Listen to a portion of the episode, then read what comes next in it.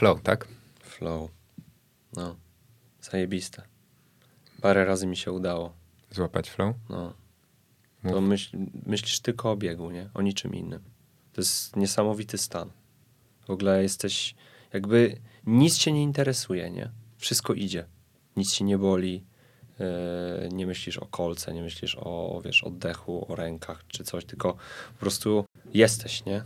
I biegniesz. To jest, kurde, tak zajebiste uczucie. Serio.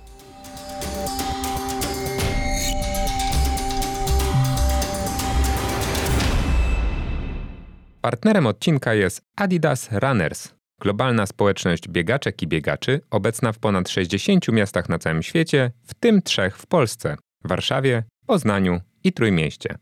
Treningi Adidas Runners prowadzone są przez profesjonalnych trenerów i dostępne bezpłatnie dla osób zapisanych w aplikacji Adidas Running. Mogą brać w nich udział zarówno osoby z wysokimi sportowymi ambicjami, jak i zupełni nowicjusze stawiający swoje pierwsze kroki na biegowych ścieżkach.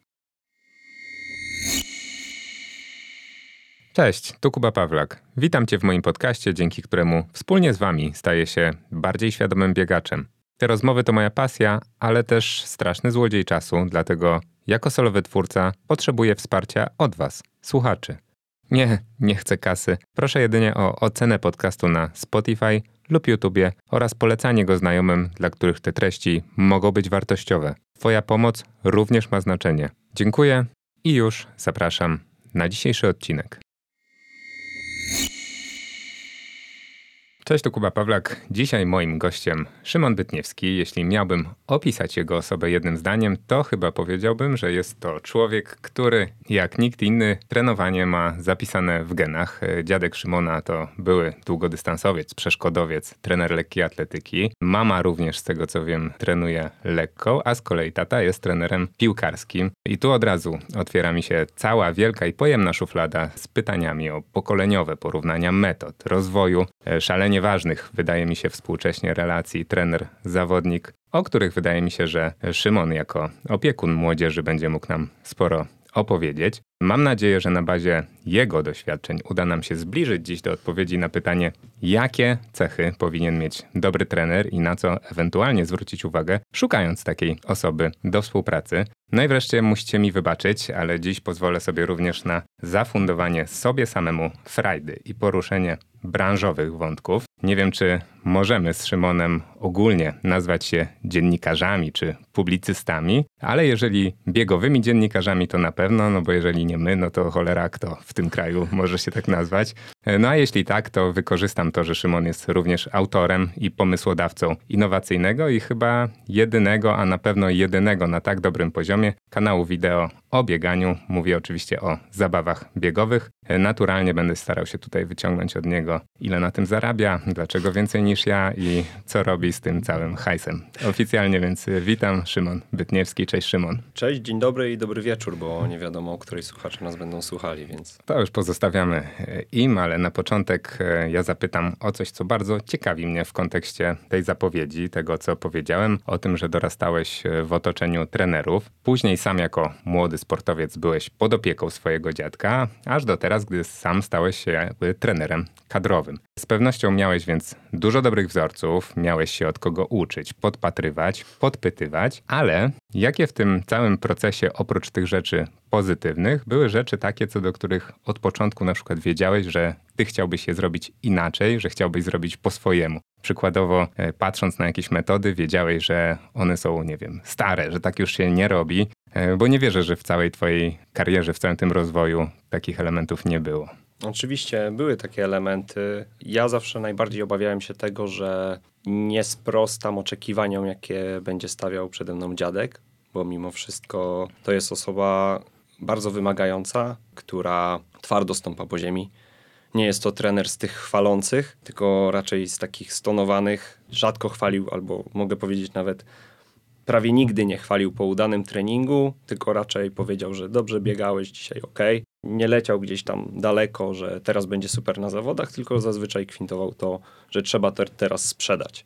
Natomiast jeśli chodzi o te metody, które zmieniałem albo które mi się nie podobały, ja uważam, że to są takie jakby minimalne aspekty, bo ja uważam, że wszystko, co miało być wymyślone w bieganiu, już zostało wymyślone. Oczywiście, jeśli chodzi o te nowinki, o korzystanie z, ze Sprint 1080, z fotoceli, z butów karbonowych, z gum, z pomocy fizjoterapeutów i tak dalej, i tak to oczywiście to, to są dodatkowe rzeczy. Ale jeśli mówimy stricte o procesie treningowym, to ja uważam, że niemożliwe, żebyśmy wpadli na coś tak nowatorskiego, że nikt tego nigdy nie robił, bo po prostu to jest niemożliwe, ale są takie na przykład prosty skip C, czyli uderzanie pięty o pośladek. Ja robię pod pośladek, bo po prostu staram się odwzorować jak najbardziej tą specyfikę ruchu biegowego, bo na, nie zależy nam na dźwigni do tyłu, czyli na grzebnięciu do tyłu stopą, tylko bardziej na szybkim schowaniu stopy pod siebie i, i kolana wyprowadzenia z przodu. Jeśli miałbym powiedzieć tak ogólnie, no to myślę, że ten skip C jest taką moją igiełką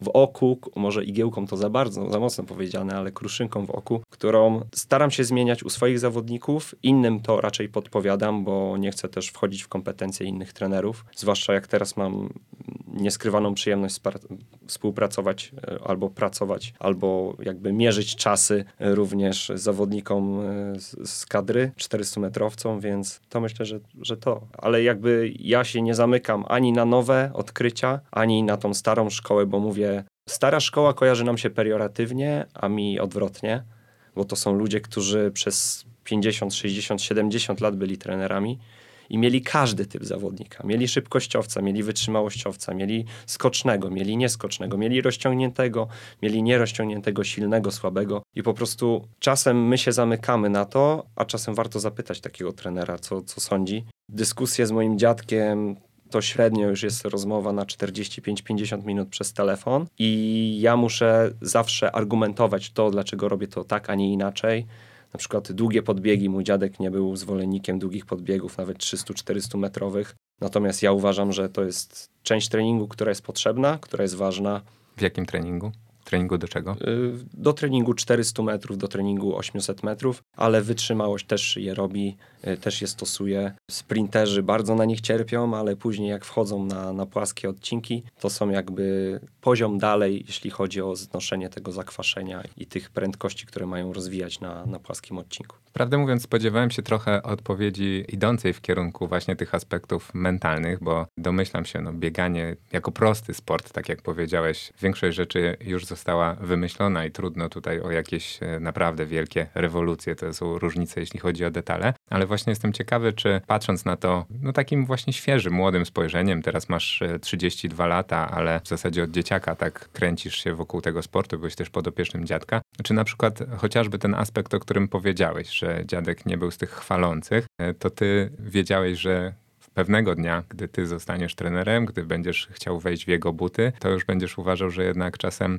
warto pochwalić. Bo na przykład z tymi pochwałami, to ja też mam takie spostrzeżenie, jeżeli chodzi o swoje lata dziecięce, gdzie pochwał nie było. Teraz jak się e, słucha szkoleniowców młodej generacji, którzy na pewno są właśnie po wielu szkołach, po wielu kursach, oni mówią: Jasiu, podobało mi się, jak zrobiłeś to, rób tak dalej, zależy mi na tym, drużynie to się podoba i tak dalej. To jest ekstra, nie? Jak ja tego słucham, to mam ciary. Też miałeś coś takiego, że od początku wiedziałeś, że coś chcesz robić inaczej? Jeśli chodzi o aspekt mentalny, to jest bardzo rozległy temat. Tak naprawdę nie ma złotego środka bo jeden zawodnik będzie potrzebował pochwały, poklepania po plecach, opracowania taktyki biegu, a drugi zawodnik wystarczy, że zbijesz z nim piątkę i powiesz zrób to, co powinieneś i jemu to w zupełności wystarczy. Także jeśli pytasz o cechy idealnego trenera, to chciałbym je poznać też. Dla mnie cechą idealnego trenera jest na pewno to, że ma stoper. Nie zegarek, tylko stoper. Klasyczny, z przyciskami, lap, Najlepiej jak jeszcze ma właśnie lapy i może do nich wrócić, to w ogóle super. Ja mam chyba 6 albo 7 stoperów, nawet przy sobie chyba mam 4, bo nigdy z plecaka ich to nie wyciągam. To zajebistym trenerem. Nie, nie. No. E, przede mną dużo nauki, przede mną dużo nowych doświadczeń.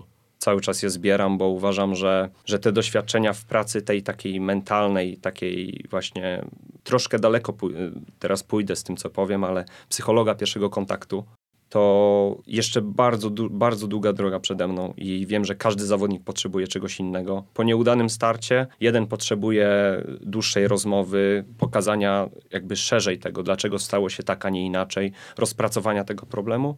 Inni zawodnicy wolą się zamknąć sobie i dopiero po paru dniach o tym porozmawiać, albo, albo po prostu wiedzą, gdzie też są sami, potrafią zrozumieć, w którym miejscu swojej kariery biegowej są. Natomiast jadąc tutaj, e, obejrzałem chyba trzeci raz już dokument o trenerskich zasadach na Netflixie i pierwszy odcinek Doc Rivers. To jest trener Boston Celtics, e, który wprowadził w tej drużynie tą zasadę Ubuntu Czyli to, że jeżeli ja wzrastam, to ty wzrastasz też i jeżeli ty wzrastasz, to ja wzrastam. Ja uważam, że jeżeli moi zawodnicy będą się rozwijać, to ja również będę się rozwijał mimo woli i jeżeli ja się będę rozwijał, to oni też się będą rozwijać. I myślę, że to jest taka podstawa tego wszystkiego, że nie możemy stać w miejscu, bo jeżeli jedna rzecz działa na jednym zawodniku, przyjdzie nowy, niekoniecznie to na nim będzie działać. I wymyśliłem sobie taką zasadę 3R.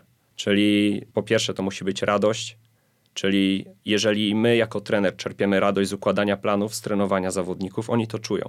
I oni też czerpią radość z tego treningu. Oni wtedy są szczęśliwi przychodząc na trening, szczęśliwi kończąc ten trening, ale nie zawsze tak jest. W sporcie zawodowym nie zawsze ten trening jest przyjemny i są momenty w ciągu sezonu, styczeń, luty, że po prostu idziesz na ten trening, bo musisz i wtedy zaczyna się to rozumienie, czyli drugie R Czyli musisz rozumieć proces, w którym się znajdujesz, musisz rozumieć to, gdzie się aktualnie znajdujesz, dokąd zmierzasz. Musisz rozumieć się z trenerem nawzajem. On musi rozumieć ciebie, twoje potrzeby, twój jakby cel, który razem albo sam sobie obrałeś, albo razem sobie obraliście. No i trzecie R to rozwój, o którym już wcześniej wspomniałem, czyli okay, jednemu zawodnikowi służy taki trening, ale drugi może się nie rozwijać. I wtedy ja się rozwijam. I wtedy jest trzecie, czwarte R, czyli regres. tak, to czwartego R wolałbym, wolałbym pomijać. Natomiast czwarte R zawarł, zawarłbym w tym, y, w tym drugim R, czyli w rozumieniu, że od razu po przyjściu do trenera może się pojawić progres, ale nie zawsze najpierw możesz zrobić, jak to mówi przysłowie, że trzeba zrobić dwa kroki w przód, żeby czy w tył, czy tam ileś kroków w tył. Mhm. I, I ja staram się też uświadomić zawodników, że możesz się poprawić w pierwszym starcie, ale nie musisz. I rozmawiałem z, z Filipem Barem, z jednym z, z członków Adidas Runners Berlin.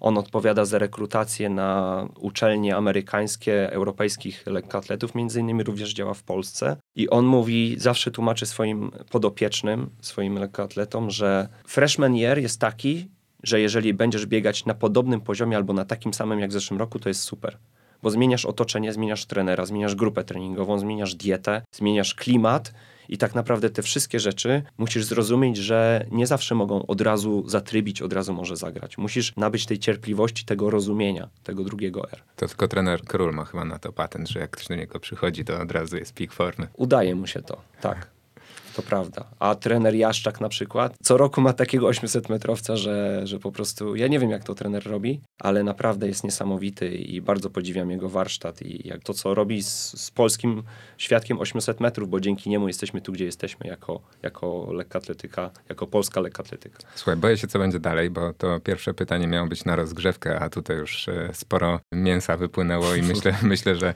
jak ktoś nas tutaj chce posłuchać tak, żeby wyciągnąć coś dla siebie, zanotować, no to to już ma dwa, dwie twarde rzeczy. Po pierwsze potrójne R, zasady potrójnego R, a po drugie to, że tak naprawdę no, czytając między wierszami, ja zrozumiem to w ten sposób, że, że dobry trener powinien być elastyczny i umieć dostosować się też e, do tego, czego potrzebuje, zwłaszcza mentalnie jego zawodnika, niekoniecznie mieć jeden patent e, na wszystkich, był chociaż... był taki podcast, najważniejszy jest dialog i ja cały czas się przy tym upieram. Tak, tak, no chociaż gdzieś tam w tamtym podcaście, bardzo sympatycznym zresztą, do którego zapraszamy, Świat Okiem Biegacza, e, zawsze fajne treści, padło również to, że tendencja jednak jest taka, żeby dobrzy trenerzy z dobrymi zawodnikami pracowali praktycznie solo i dużo takich przypadków jest e, na polskim rynku. No i to wtedy na pewno nie wymusza takiej konieczności, żeby e, trener był bardzo elastyczny, no bo poznaje się z jedną osobą i w zasadzie e, docierają tą relację już jeden na jeden. To jest trochę co innego, no ale już nie będziemy wchodzić w wagacje. Masz Szymon 32 teraz lata. Zacząłeś od pracy z młodzieżą i przechodzisz przez taką jakby ścieżkę rozwoju trenera lekkiej atletyki. Od niedawna właśnie stałeś się też trenerem kadrowym i Zastanawiam się, jak wygląda w ogóle w Polsce taka selekcja. Czy podobnie jak, nie wiem, w innych dyscyplinach do kadry mają szansę dostać się tylko najlepsi trenerzy? Bo będąc kibicem, no chciałoby się tego oczekiwać, że z najlepszymi zawodnikami pracują najlepsi specjaliści, ale nie zawsze tak jest i zastanawiam się, jak wygląda ta selekcja, jakie są czynniki tego, żeby tam się dostać, kto o tym decyduje, może jakieś osoby, które, które wskazują, jak to wygląda. Chciałbym to wiedzieć szczerze. No tam się znalazłeś, kto Bo ja, e, ja, ja uważam, że ja czuję się bardzo zaszczycony pełniąc rolę. To chyba naturalne, Ka każdy by się do, do, której, by się do której zostałem jakby oddelegowany. Zauważył mnie trener Marek Rożej, mhm. za co jestem mu bardzo wdzięczny, bo to jest wybitny specjalista i teraz nie chcę jakby maślić i jakby wielce go gloryfikować, ale uważam, że naprawdę jego dorobek, nawet świadczy o tym dorobek e, Myślę, sukcesów zawodników. Myślę, bo... że nie musisz wielu słuchaczy przekonywać. Tak, tak, tak. I to, jest, e, I to jest też taki, warto wspomnieć o tym, że jaki trener by nie był, jakie by o nim zdanie nie panowało na przykład w środowisku, to i tak bardzo często sprowadza się to wszystko do tego, że Domtel weryfikuje. Bo jeżeli niektórzy mówią, że ten trener źle trenuje, ten trener nie robi tego, ten trener nie robi tego, ale ma na przykład dwóch, trzech, jednego zawodnika, którzy od x lat są na topie, no to jednak chyba coś robi dobrze. Ale z drugiej strony nie możemy zapominać o tym, że Domtel to są tylko cyferki. Jeżeli jeden zawodnik w roku 2020 pobiegnie taki wynik, rok później pobiegnie dużo słabej, słabiej, to pamiętajmy o tym, że my nie wiemy, co tam się dzieje. My nie siedzimy w, w, procesie treningowym, nie siedzimy w głowie zawodnika, nie siedzimy, nie wiem, w jego życiu prywatnym, bo to też przecież jest bardzo ważne, żeby... No jasne, suche cyferki. Jeżeli, jeżeli zawodnik ma spokój, ma... wszystko jest ułożone w jego życiu, i może skupić się tylko na tym sporcie w profesjonalnym wydaniu, to wtedy jest ok. Ale nie możemy też, i też trenerzy, myślę, że ci najlepsi właśnie o tym pamiętają. No jasne, ty masz kota, ja mam psa. Statystycznie, jak wychodzimy z nimi na spacer, to każdy z nas ma po trzy nogi, więc tak na jest. czyste cyferki nie można patrzeć, ale Zgadza trochę się. uciekłeś od odpowiedzi na to pytanie. Zastanawiam to się, prawda. jak y wygląda e, selekcja, czy twoim zdaniem... Ja jestem asystentem mhm. jakby. Ja jestem mhm. asystentem mhm. trenera Rożeja. Mhm. Nie czuję się jeszcze takim trenerem kadrowym z krwi i kości, ale jeśli chodzisz o chodzi o kryteria, no to myślę, że... Nie wiem, czy trzeba zdać jakiś egzamin na przykład? Czy trzeba się wykazać jakimiś konkretnymi wynikami, liczbą wynikami, godzin pracy? Wynik, wynikami mhm. zawodników. Wyni mhm. to, to jest to, co, o czym powiedziałem, że wyniki, finalnie wyniki zawodnika definiują to, czy trener jest dobry, czy nie jest dobry. Ja aktualnie jestem w trakcie pisania pracy na, y, na trenera pierwszej klasy, bo teraz jestem trenerem Pezla. Wcześniej był instruktor, później trener Pezla, teraz jest, teraz będę chciał uzyskać ten tytuł trenera pierwszej klasy. Do tego zawsze popychała mnie moja mama, bo mówiła idź na kurs instruktora, może kiedyś się przyda, bo ja nie miałem być trenerem. Zawsze siedziałem w bieganiu i wszystko, co mam teraz, zawdzięczam bieganiu, jakby swojej wytrwałości, bo nie byłem talentem do biegania. Nie byłem jakby super biegaczem, nie miałem papierów na niesamowite wyniki, ale miałem taką w sobie taki upór. Zawsze byłem takim trochę niepoprawnym marzycielem i to jest niesamowite, gdzie teraz jestem, bo zawsze chciałem być jakby częścią jakiejś dużej marki biegowej. Dostałem szansę od, od firmy Adidas. Zawsze chciałem być trenerem kadrowym, Dostałem szansę od Polskiego Związku Lekkiej Atletyki, od trenera Landyszkowskiego i od trenera Rożeja, bo trener Landyszkowski to jest trener blokowy.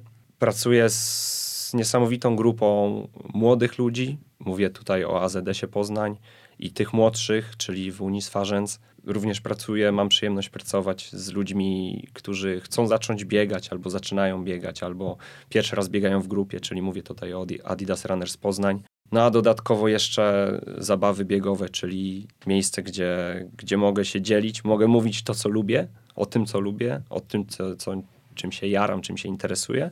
I jeszcze ludzie lubią mnie oglądać, lubią mnie słuchać, więc jestem w miejscu, w którym trochę nie dowierzam, że jestem.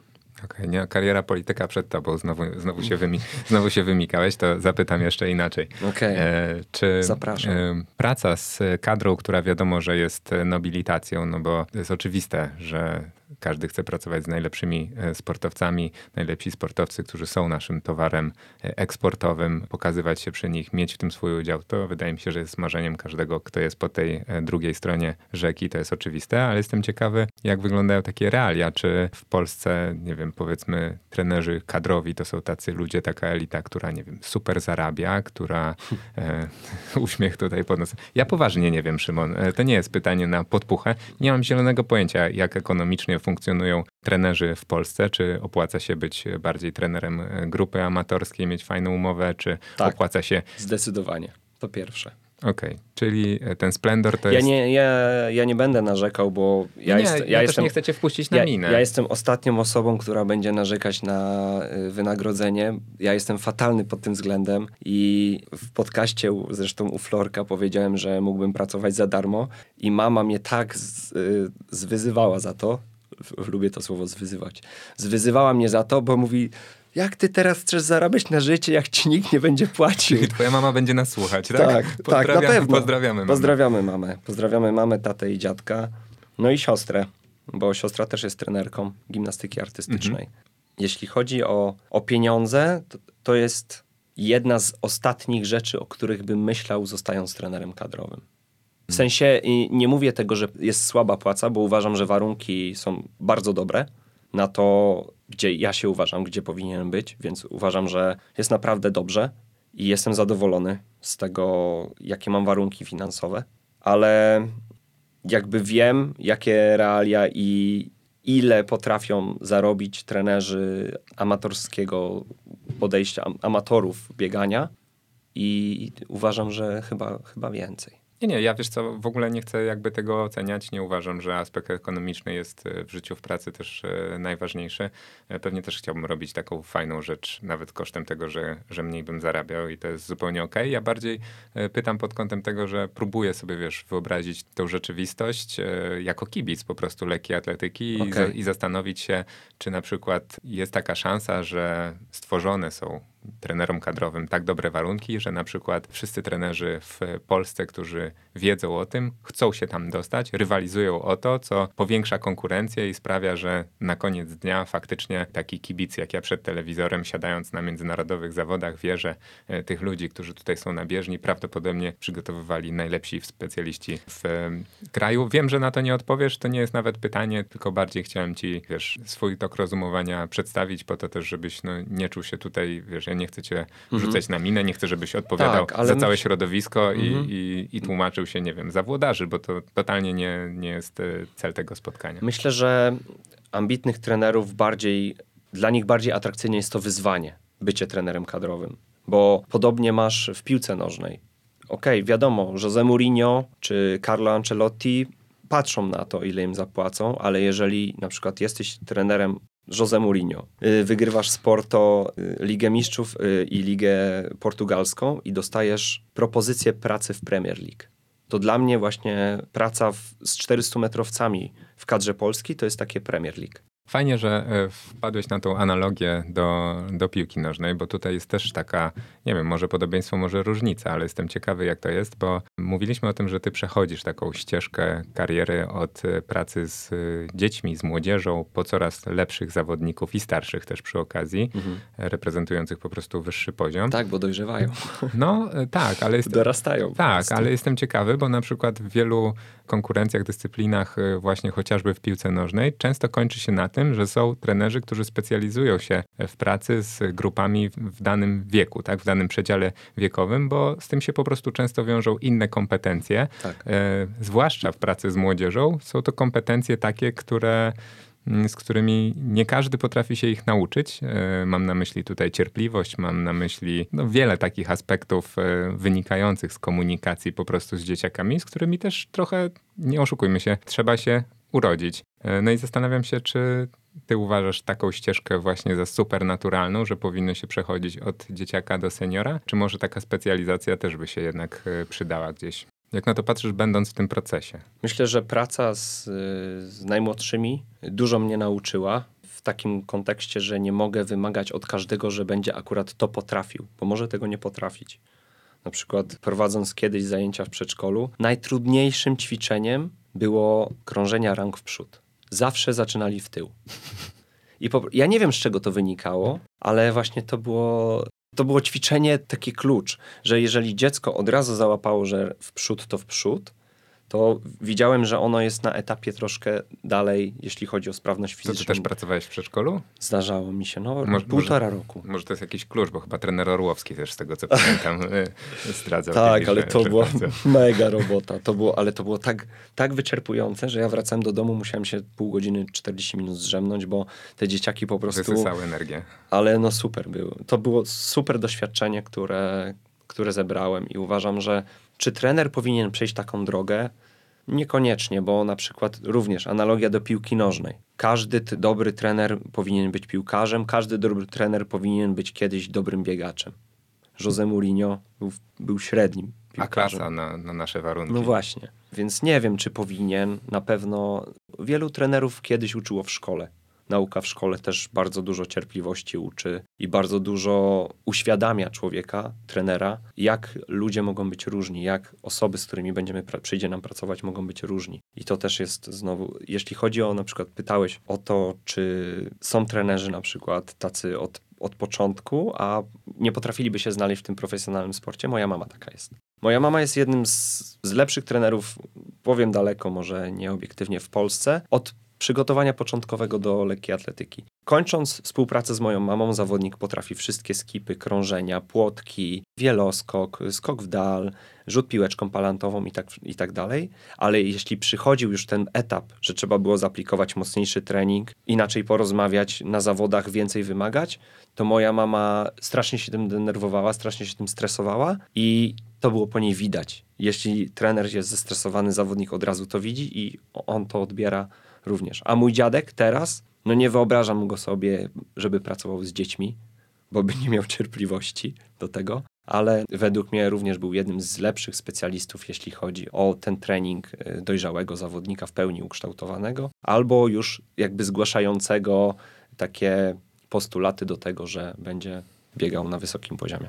Pewnie takie przekazywanie zawodników w takim właśnie w wąskich specjalizacjach też mogłoby w niektórych przypadkach e, dużo wnieść o to, jak to w praktyce wygląda, no bo takie rzeczy się dzieją. To już może nie będziemy tutaj gadać, bo nam się zrobi lekkoatletyczna pogadanka Tak, i, tak, i boję tak, się, tak, że tak. będziemy naprawiali całe zło tego świata. Tak, I drażliwy temat. nie tyle drażliwe, co po prostu tutaj taśmy może nie starczyć. Wiadomo, że mój podcast z gumy nie jest, więc e, chciałbym cię poprosić już e, teraz, jeżeli możesz, o szczerą odpowiedź, taką szczerą na 100% na następne Postaram e, się. pytanie, żebyś odrzucił tutaj na chwilę e, poprawność i powiedział swoje subiektywne zdanie, no bo masz prawo do takiego zdania. Jaki jest twoim zdaniem powód, dla którego tak rzadko właśnie byli wybitni sportowcy zostają dobrymi trenerami? Znasz dobrze to środowisko, czego tym ludziom brakuje, a może czego w nich jest e, za dużo, że tak rzadko to się zdarza? Myślę, że zbyt bardzo przenoszą swój trening na trening zawodnika w takim sensie, że ja biegałem tyle, a biegałem tyle. Ja staram się tego unikać. Też mi się czasem to zdarza zrobić i później myślę, kurde, co ja gadam, przecież ja byłem mocno średni. Bo ja kiedyś dostałem taki zarzut, że mam chore ambicje jako trener. Ja uważam, że nie mam chorych ambicji, ja mam ambicje. I uważam, że jeżeli trener nie ma ambicji, to po co ma być trenerem? Jeżeli mu się kończą ambicje. Natomiast jeśli wracając do Twojego pytania, uważam, że zbyt mocno aplikują, korzystają z tej swojej wiedzy eksperckiej, która jest super, tylko że zapominają o tym, że to nie jest młody, nie wiem, teraz użyję imienia, nie wiem, Daniel, załóżmy, tylko że to jest inna osoba. I niekoniecznie ten trening, że on zrobi na przykład 12 razy 500 po minutę 20 i on pobiegnie z tego 15 minut na piątkę, a ja biegałem 14-30. On nie jest tobą. Może potrzebuje innego treningu, może potrzebuje innego bodźca albo czegoś mu brakuje. Więc właśnie myślę, że, że to polega na tym. Odwróćmy to pytanie w takim razie. Czy istnieje w trenerce coś takiego jak syndrom niespełnionego e, sportowca, że ci, którym na pewnym etapie zabrakło czegoś, żeby wspiąć się na te sportowe wyżyny, na potrzeby tej rozmowy powiedzmy, że chodzi o talent, to czy oni nie chcą jakoś e, bardziej, nie wiem, pokazać, udowodnić, marzą bardziej, tak jak ty marzysz o zawodniku na igrzyskach swoim podopiecznym? Myślę, że tak, bo to jest nieuniknione. Pytanie, kiedy się to przerabia w taki chorobliwy, wiesz, ciąg do tego, że musisz coś zrobić. Mój dziadek czekał na przykład na zawodniczkę z medalem Mistrzostw Świata 50 lat. Na igrzyskach miał zawodniczki, maratonki i tak dalej. A zawodniczka, która zdobyła medal Mistrzostw Świata czy Mistrzostw Europy, była 400 metrówką. Więc tak, wydaje mi się, że jest cienka granica między tym, między ambicją a chorą ambicją. Takim, że musisz, bo, bo ja nie zdobyłem, to ty musisz, to wtedy ja udowodnię sobie albo nie wiem, innym. Właśnie to też jest najgorsze, jak próbujemy coś udowadniać innym. I zawodnicy, i trenerzy, bo, bo też znajdujemy się w różnych miejscach. Z różnych miejsc przychodzimy, w różne miejsca zmierzamy, ale e, myślę, że tak. Myślę, że z tym trzeba uważać. A jesteś w stanie sam jako trener wyłapać ten balans, w którym miejscu jest ta cienka granica, o której powiedziałeś? Czy na przykład stosujesz, e, nie wiem, jakieś takie bezpieczniki, w cudzysłowie mam na myśli, że nie wiem, konsultujesz się z innymi osobami, prosisz co jakiś czas, żeby, no nie wiem, do dziadka by było najbliżej, ale może też z innymi trenerami, żeby spojrzeli na twój plan, na twój pomysł. E, tak, konsul konsultuję się z trenerami korzystam z wiedzy, czy w procesie wyjścia z bloku, czy siłowni, to tutaj korzystam z wiedzy fizjoterapeutów, których pracę bardzo sobie chwalę. Pozdrawiam Kasię i Rafała z Pezla. Także ja uważam, że nie możemy się bać, bo jeśli się boimy swojej niekompetencji, albo nie czujemy się w czymś pewni, ale będziemy bali się zaczerpnąć wiedzy ze źródła, które będzie akurat w tej materii bardziej kompetentne, to nigdy nie pójdziemy dalej nigdy nie będzie tego drugiego R, czyli tego rozwoju. Myślę, że tutaj też dużo takich treści dla osób, które też same szukają na siebie pomysłu i same chcą się prowadzić, zwiększać ten, tę świadomość. Ty pracujesz e, głównie z młodzieżą i z amatorami. Podobieństwa między tymi grupami, moim zdaniem, wynikają trochę z tego, że e, jedni tak, a drudzy również często są po prostu na początku swojej przygody ze sportem. I w tym kontekście wydaje mi się, że na odpowiedź właśnie na część pytań, które jeszcze w dalszej części planuję Ci e, zadać, e, może być wartościowa dla grupy też takiej amatorskiej. Powiedz na początek, zwłaszcza w kontekście młodzieży, czy da się być Twoim zdaniem, będąc trenerem, kumplem zawodnika, czy to się po prostu opłaca. Kumplowi można z jednej strony, wiesz, powiedzieć więcej i pewnie warto wiedzieć więcej o swoim podopiecznym, ale z drugiej strony tak się zastanawiam, czy to nie jest taka broń obosieczna. To jest cienka granica i ja też się cały czas uczę ją wytyczać. Badam cały czas. Znowu wraca do Rivers, który z jednej strony każdy sezon zaczynał słowami Hello, I'm Doc Rivers, I'm a human, I will commit errors. I to jest to, że ja będę popełniał błędy, ale z tych błędów będę starał się wyciągać wnioski. Natomiast mówił również ten sam człowiek, że usłyszał na początku swojej kariery trenerskiej: nie zbliżaj się do nich, nie, nie bądź z nimi za blisko, bo oni cię zranią, albo, albo będziesz za bardzo się przejmował. On mówi, że to jest największa głupota, jaką usłyszał. Bo kumpelska relacja zależy, co przez to rozumiesz. Ja staram się balansować. Wiem, że to jest z boku może to się wydawać dziwne, obce, zwłaszcza w Polsce, ale myślę, że póki co to zdaje egzamin w mojej grupie. Wiem, że nie jestem doskonały i muszę się bardzo dużo nauczyć, ale póki co z dziewczynami, z dziewczynami mam inny kontakt, z chłopakami mam inny kontakt. Z czego to wynika? Myślę, że dziewczyny oczekują czego innego i, i, chłopaki oczekują czego innego. Ja widzę, że w treningu chłopaków bardziej potrzebny jest ten luz, jak my to mówimy w cudzysłów, jamański luz, że oni muszą pożartować, zanim oni zaczną biegać, muszą pożartować, pośmiać się i tak dalej. Przynajmniej u mnie w, tak w grupie jest. Ale jak już przychodzi trening, to wiadomo, jest orka. Natomiast dziewczyny przychodzą, chcą zrobić, chcą wiedzieć, co robią, dlaczego robią, po ile robią. Czasem je muszę strofować też, nie muszę ich namawiać do rolowania, do stabilizacji i tak dalej, a u chłopaków to bywa różnie to też jest mega ciekawe doświadczenie, jak, jak trening kobiet i mężczyzn się różni, bo to już mówimy o, o dojrzałych zawodnikach i zawo zawodniczkach i zawodnikach. Natomiast staram się mieć relację bliską. Nie zawsze mi się to udaje, żeby nie przekroczyć tej granicy, ale cały czas się tego uczę. Nie jest to łatwe, ale jeśli jestem w coś zaangażowany, to mimo wszystko zbliżę się do tego zawodnika mhm. na taki nie powiem niebezpieczny dystans, bo też nie zawsze mi się to udaje, od razu mówię, staram się uszanować ich prywatność i tą taką sferę ich, żebym czegoś o nich nie wiedział, chociaż im więcej wiem, tym, tym lepiej ta współpraca może wyglądać. Ale są zawodnicy, którzy czasem mi powiedzą stop. Trener, coach albo Szymon mówią stop, już wystarczy. I, I też na przykład niektórzy zawodnicy mówią do mnie Szymon, niektórzy mówią do mnie trenerze, niektórzy mówią coach i też z zewnątrz wiem, że to wygląda jak ktoś mówi Szymon, to nie ma do niego szacunku. W Hiszpanii wszyscy mówią do siebie na ty.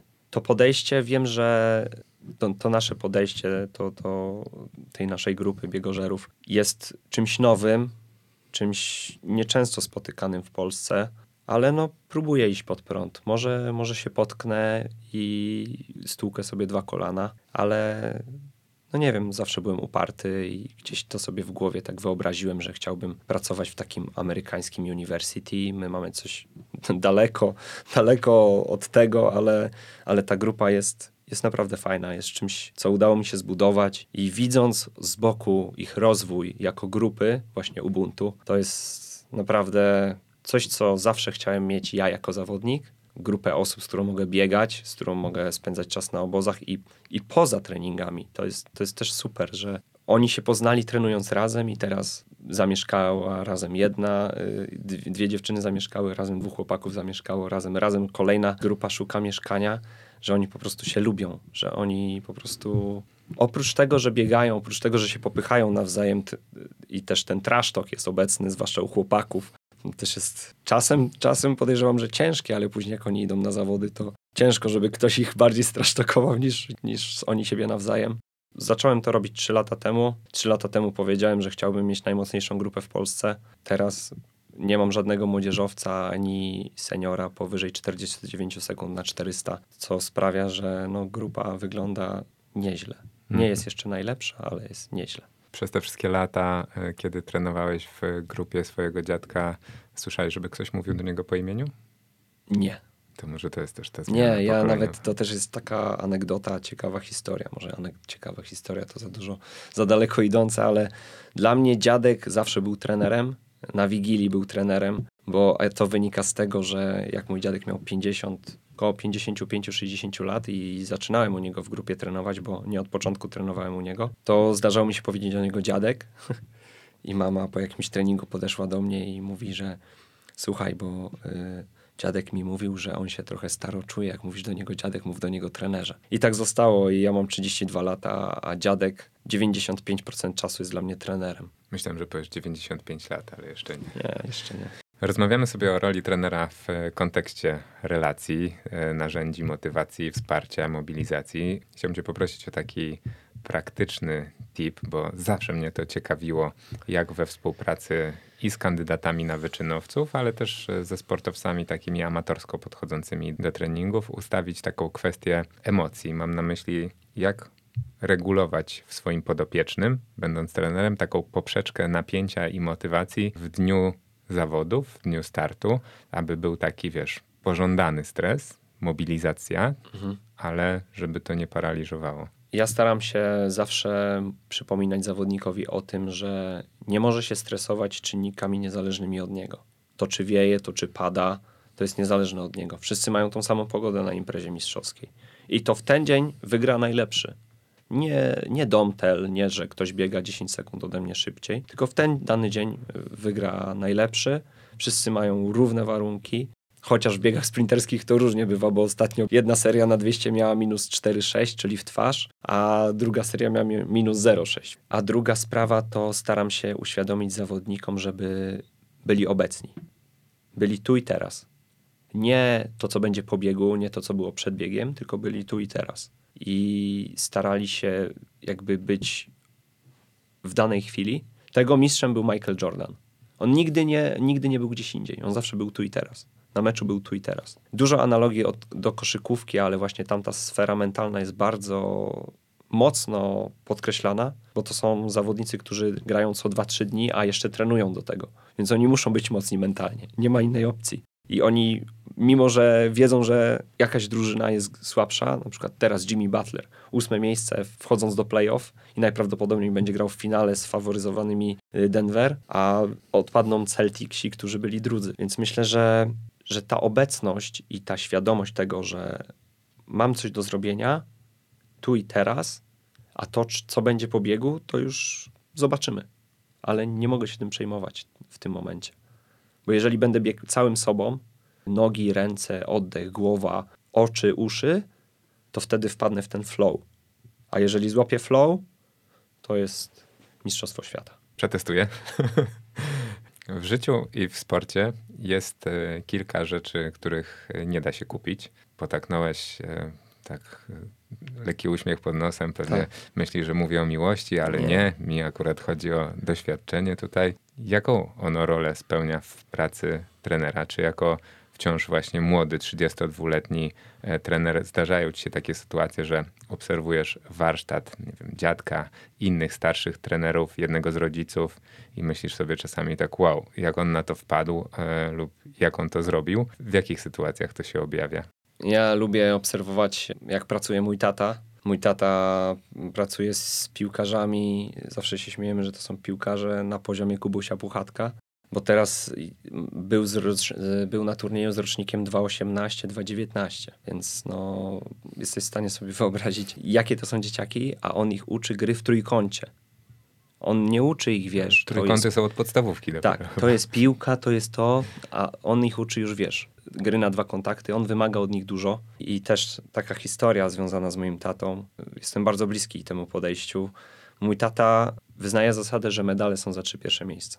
Nie dla wszystkich. I był na turnieju, jego drużyna zajęła czwarte miejsce.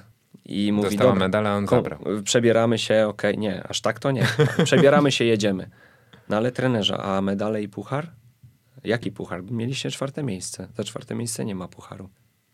Wiadomo, to może... To chyba to, rodzice to, tego chyba nie lubią. Z, bo, z, bo, z, boku to może się... Tak, możliwe. Z boku to może się wydawać, ale okrutne. Ale wyobraź sobie, że dwa tygodnie później turniej jego drużyna wygrywa.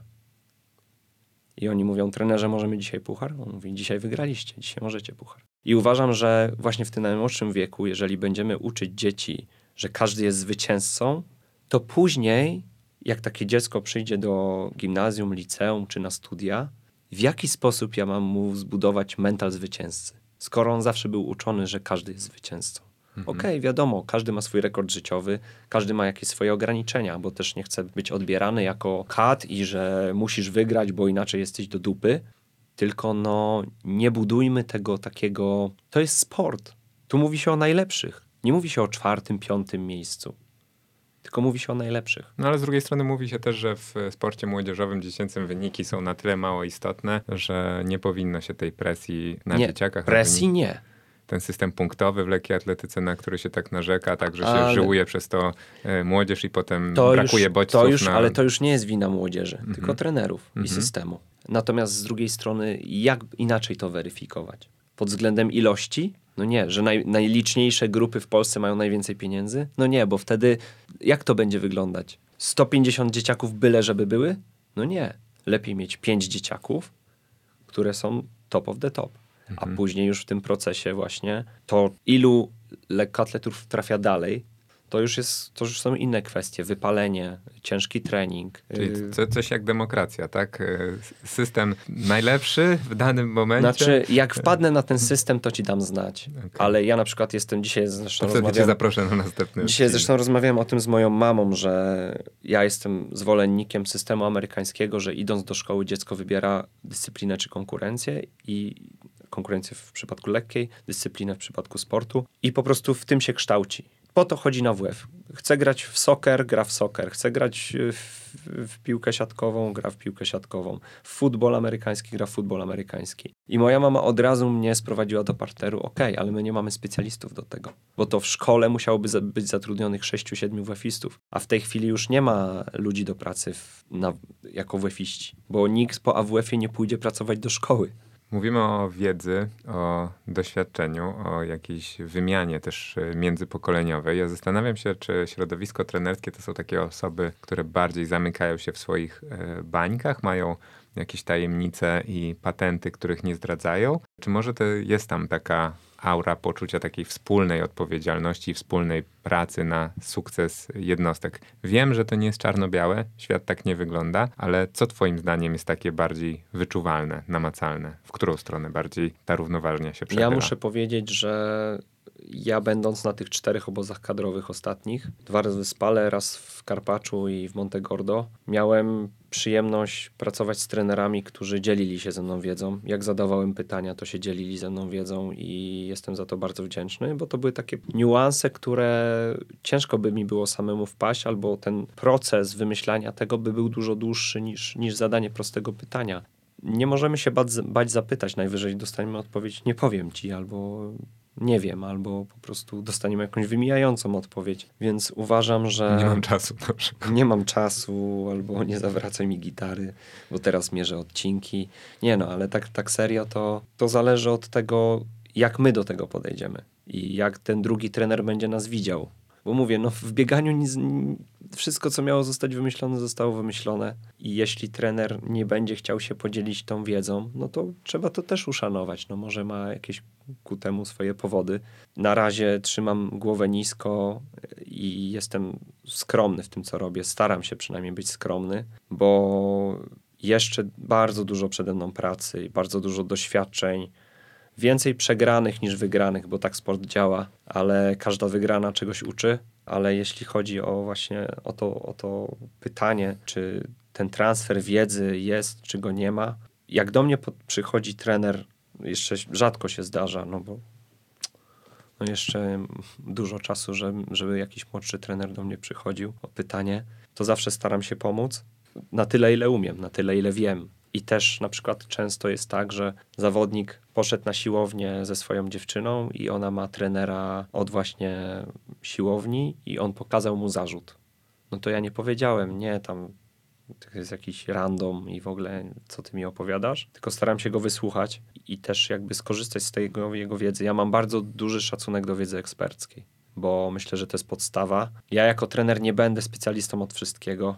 Chciałbym, naprawdę, ale no nie da się i bo na przykład gdzie mam, gdzie, gdzie mam jeszcze duże rezerwy, uważam, że w treningu siłowym cały czas się tego uczę. W treningu bloków, czyli ważnego aspektu sprinterskiego, nie aż tak ważnego w 400 metrach, na całe moje szczęście, ale to też jest aspekt, nad którym prędzej czy później trzeba będzie pracować, żeby urwać tą jedną dziesiątkę, czy tam dwie dziesiątki. Proszę, proszę, kto by pomyślał, to taki skromny obraz człowieka versus ten zawadiacki dziennikarz, którego widzimy w zabawach biegowych, e, gdzie jest pra prawdziwy Nie lubię tego słowa dziennikarz. Dziennikarz w Polsce źle się kojarzy. Publicysta, zawadiacki. Nie, no, ja bym powiedział pasjonat. Pasjonat, dobra, ale o tym, która twarz e, Szymona jest e, bardziej prawdziwa, o to na pewno zapytam po przerwie. Fundamentalną zasadą działalności Adidas Runners jest holistyczny rozwój, w myśl którego zdrowie fizyczne i psychiczne są ze sobą nierozłącznie związane. Wszyscy członkowie społeczności Adidas Runners mogą bezpłatnie korzystać z Adidas Runners Mindset Corner w aplikacji Mindy. Jest to kolekcja treści audio tworzonych przez ekspertów takich dziedzin jak psychologia, medytacja, psychoterapia, mindfulness czy neurobiologia. Co drugą środę kolekcja aktualizowana jest o nowe nagrania. Flow, tak? Flow. No, zajebiste. Parę razy mi się udało. Złapać flow? No. To myśl, myślisz tylko o biegu, nie? O niczym innym. To jest niesamowity stan. W ogóle jesteś, jakby nic cię nie interesuje, nie? Wszystko idzie. Nic cię nie boli, yy, nie myślisz o kolce, nie myślisz o, wiesz, oddechu, o rękach czy coś, tylko po prostu jesteś, nie? I biegniesz. Jest, kurde, tak zajebiste uczucie, serio. Niesamowite. Wiesz, nie interesują cię kibice, nie interesują cię, wiesz, nie interesuje cię zegar. Słyszysz tylko dzwonek na ostatnim kółku i wiesz, i lecisz, nie? Masz swoje do wykonania i... Czyli to wszystko stan umysłu. No. Ile procent jest w głowie, a ile w nogach? Z 60 w głowie, myślę. Możesz być, możesz być najlepiej na świecie przygotowany, ale jeśli nie dowiedziesz głową, to jest... No. A czasem możesz być nieprzygotowany, a jeśli dowiedziesz głową, to wygrywasz. Dodatkowo jeszcze pytałeś o tą sferę mentalną. Mm, ja wspominałem wcześniej o tym, że dostałem szansę od Adidas Runners bycia kapitanem w Poznaniu. Myślę, że w tym bieganiu amatorskim sfera mentalna jest również bardzo ważna. My, jakby u nas każdy ma miejsce, znajdzie miejsce dla siebie, czy chcesz zacząć biegać, czy, czy chcesz poprawić swoje wyniki. Ja mam świetny zespół w Poznaniu, y, Łukasza i Domi, którzy jakby razem się dopełniają mega, bo Domi kiedyś biegała, Łukasz kiedyś chodził, teraz biega. I właśnie ta sfera mentalna, czasem wystarczy chwilę pogadać, i wtedy jakby nasi członkowie naszej społeczności są spokojniejsi, są jakby są w innym miejscu zupełnie, a czasem to wystarczy jedno, dwa zdania.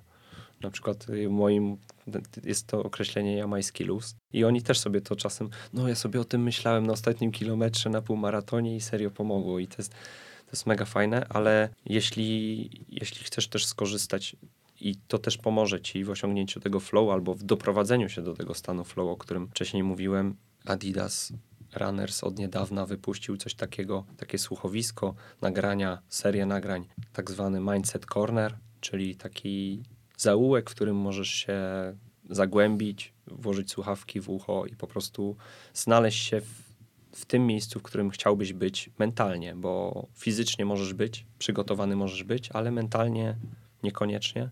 I myślę, że, że to też jest fajna taka opcja dla tych, którzy nie mają czasu, nie wiem, na wizytę z psychologiem, albo po prostu ich trener niekoniecznie potrafi albo niekoniecznie czuje się w takich rozmowach, bo to też jest normalne. Nie każdy trener musi być super rozmówcą, jeśli chodzi o tą sferę wolicjonalno-emocjonalną. No, a na pewno nie zaszkodzi sprawdzić, bo to jest e, dostępne w Mindy przede wszystkim za darmo. Taki tak jest, jest, dosyć e, szeroki aspekt tego, także tych zagadnień, także każdy może zdecydowanie znaleźć e, coś dla siebie. Gadamy sobie o kompetencjach e, miękkich, a sól pracy fachowca to wiedza i warsztat. Hmm. Gdzie się ją zdobywa? Z czego ty najbardziej korzystasz? Co otwiera oczy młodemu szkoleniowcowi w Polsce? Współpraca z innymi, profesjonalne szkolenia, czy może własne poszukiwania? Chciałbym powiedzieć profesjonalne szkolenia, ale profesjonalne szkolenia są głównie za granicą i są dość, może nie kosztowny sam udział, ale przelot, hotel i tak dalej, to, to jest tak jak konferencja na uczelni, a żeby wziąć udział w konferencji na uczelni dostajesz grant. Tutaj tych grantów nie ma. Ja szukam teraz różnych szans rozwoju, czy na Instagramie, czy oglądając filmiki na YouTubie, czy rozmawiając ze starszymi trenerami, z bardziej doświadczonymi trenerami, czy nawet nawiązując jakieś pierwotne współprace, pier, znaczy pierwotne, takie początkowe współprace z trenerami ze Stanów Zjednoczonych, bo mam zawodniczkę, która na co dzień trenuje w, teraz w Tennessee i takim naszym wspólnym pomysłem było to, żeby nawiązać współpracę z trenerem, żeby ona będąc w Polsce nie była sama i będąc w Stanach nie była sama, czyli no, cały czas ma tą opiekę trenera i to też jest dla mnie, w ogóle to było mega ciekawe, że we wtorek realiz moja grupa y, żeńska, przygotowująca się teraz do 5000 metrów piasecznie na Mistrzostwa Polskie Młodzieżowe, realizowała trening, który sobie wymyśliłem, a Oliwia z trenerem ze Stanów realizowała prawie identyczny trening, różniący się jednym odcinkiem, bo one biegały 4 km biegu progresywnego i 5 razy 400 moja grupa w tempie docelowym dystansu, a Oliwia biegała 4 km tak zwanego tempo rano i 4 razy 400 na tej samej przerwie. No i co, jak sobie porozmawiałeś z takim fachowcem ze Stanu? Jeszcze nie porozmawiałem. A, jeszcze nie. Dopiero, dopiero jakby napisałem do niego, bo weekend miałem bardzo pracowity ze względu na Akademickie Mistrzostwa Polski, ale... Jestem ciekawy, te, co wyjdzie z takiej konwersacji. Mam na myśli to, ja czy, też. Na przykład, czy na przykład my jako Polacy musimy mieć kompleksy, no bo w Stanach wiadomo, że ta lekkoatletyka jest dużo bardziej poważana i ona jest... Nie, no przede wszystkim czy to już nie ja są mówię, te czasy, czy teraz granice nie, nie istnieją i nie. wszystko Gra, zależy? Granice istnieją, ale ze względu na to, że oni pracują z młodzieżą, która chce trenować lekkoatletykę. A my musimy wyłapywać tą młodzież często. To nie jest tak, że, że to jest młodzież, która przeszła wszystkie etapy i przychodzi do ciebie zawodnik, którego nasz scout znalazł i nam go przyprowadził. Zresztą fajnie działa Filip, bo Filip działa na takiej zasadzie, że jeżeli ma zawodnika wywodzącego się na przykład, załóżmy 800 metrowca, ale wywodzącego się z szybkości, to on nie da go do trenera, który bazuje na wytrzymałości, tylko do takiego, który bazuje na szybkości. I to też jest taki klucz dla tych zawodników, którzy planują rozwijać swoją karierę w Stanach dalszą, to właśnie tym powinni iść, to raz. A dwa, że trenerzy w Polsce widzą, jak ktoś idzie do Stanów, to już po nim ale to oni do tego doprowadzają, bo jeśli oni by mieli z nim cały czas kontakt, rozmawialiby z nim, rozmawialiby z tamtym trenerem, to wtedy nie jest po nich. To wtedy oni wracają, mają do kogo wrócić, czują się zaopiekowani i jadąc tam mają kontakt z nami, Później łapią kontakt bliższy z trenerem ze Stanów, później znowu wracają do nas, znowu ten kontakt się odnawia. I mi to Filip właśnie uświadomił, że to jest dla nich szansa. Oni mogą pobiegać na mega meetingach, na mega wysokim poziomie, poczuć się profesjonalnymi sportowcami z tym stypendium, z opieką fizjoterapeutów, psychologów i tak dalej. I jeśli my im pokażemy drzwi i oni przez nie przejdą, to ich kariera może się tak potoczyć jak kariera sióstr Konieczek a jeśli nie, to może się potoczyć tak jak części sportowców, którzy wyjechali do Stanów i wrócili i skończyli karierę, albo już tam skończyli karierę swoją sportową. Czyli co? Jaka jest e, ostateczna odpowiedź e, Twoja, jeżeli chodzi o, o te źródła wiedzy, tak procentowo, gdzie Ty ich szukasz jako młody polski trener? Wszędzie. Nie ma jednego miejsca, skąd czerpię wiedzę. Y, tak naprawdę czytam, oglądam, kupuję sobie jakieś szkolenia już nagrane na Zoomie, Instagram jest ogromną bazą wiedzy, jeśli chodzi o ćwiczenia y, dodatkowe na siłowni, czy jak, jakieś, nie wiem, y, sugestie treningu. Wiadomo, że to też trzeba rozgraniczyć, bo trzeba rozgraniczyć, czy ktoś się rzeczywiście zna, bo ostatnio widziałem filmik, że skipy, które poprawią twoją y, technikę biegu i gościu pokazuje skip A i nazywa go skip B i broni się w komentarzach, no y, zależy od literatury, gdzie spojrzysz, a tam komentarze, no nie, to jest skip A. Kolana w górze, kolana w górę, bieg z wysokim unoszeniem kolan to jest skipa na całym świecie, więc to też trzeba uważać, trzeba rozgraniczyć, ale z drugiej strony nie można się tym zachłysnąć, bo znajdziesz coś nowego, to chcesz to wprowadzić, ale musisz mieć podbudowę do tego wszystkiego, bo to, że coś wprowadzisz, to, że kogo, u kogoś innego coś działa, to nie znaczy, że u nas zadziała i to też nie może być rzucone w próżnię. Nie możemy pozbierać różnych kuleczek, wrzucić do jednego wora, zamieszać i wy, wypadnie nam z tego szczęśliwy numerek. Zastanawiam się też, czy masz jakąś taką, na przykład, jeżeli chodzi o metodologię treningową, nowość, którą odkryłeś w ostatnim czasie, coś, co ciebie zafascynowało, czym mógłbyś się z nami podzielić, co było jakimś tam takim małym game changerem dla, dla ciebie na tej właśnie drodze rozwoju? Coś mniej oczywistego? Hmm, coś mniej oczywistego. Coś, co spróbowałeś robić inaczej? Ćwiczenia oddechowe z aparatem takim oddechowym. Jedna z moich zawodniczek miała problemy właśnie z, z przeponą i szukaliśmy. Okazało się, że to jest, y, że to było alergiczne ale te, te problemy wracały. I ja też mam, nabyłem astmę, nie wiem z czym to jest związane, ale po prostu w pewnym momencie swojego życia, rok czy półtora roku temu, bardzo ciężko mi się zaczęło oddychać na bieganiu i okazało się, że nabawiłem się astmy alergicznej.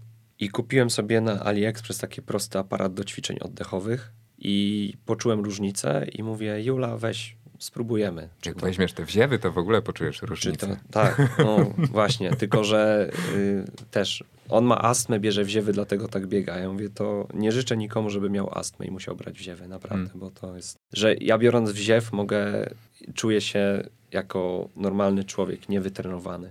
Nie, no ja musiałem do wszystkiego tego wrócić. Ale właśnie ten aparat oddechowy jest taki droższa wersja Aerofit, to nie, dobra, to usuniemy, bo to jest kryptoreklama. Nie może być, no bez przesady. No dobra, ale nie, ja kupiłem takie z AliExpress za 29 zł, który po prostu przykręcasz sobie kurek i robisz 10 wdechów przez nos, 10 wydechów przez usta. Rozmawiałem z fizjoterapeutami, czy lepiej robić to przeponowo, czy międzyżebrowo. Fizjoterapeuci powiedzieli, że lepiej międzyżebrowo, więc stosujemy właśnie to oddychanie międzyżebrowe i naprawdę to daje efekt. Tylko, że trzeba to sumiennie robić. Fajnie, czyli detale. A zadam takie otwarte pytanie: co jest bolączką współczesnego trenera? Natłok obowiązków zawodników.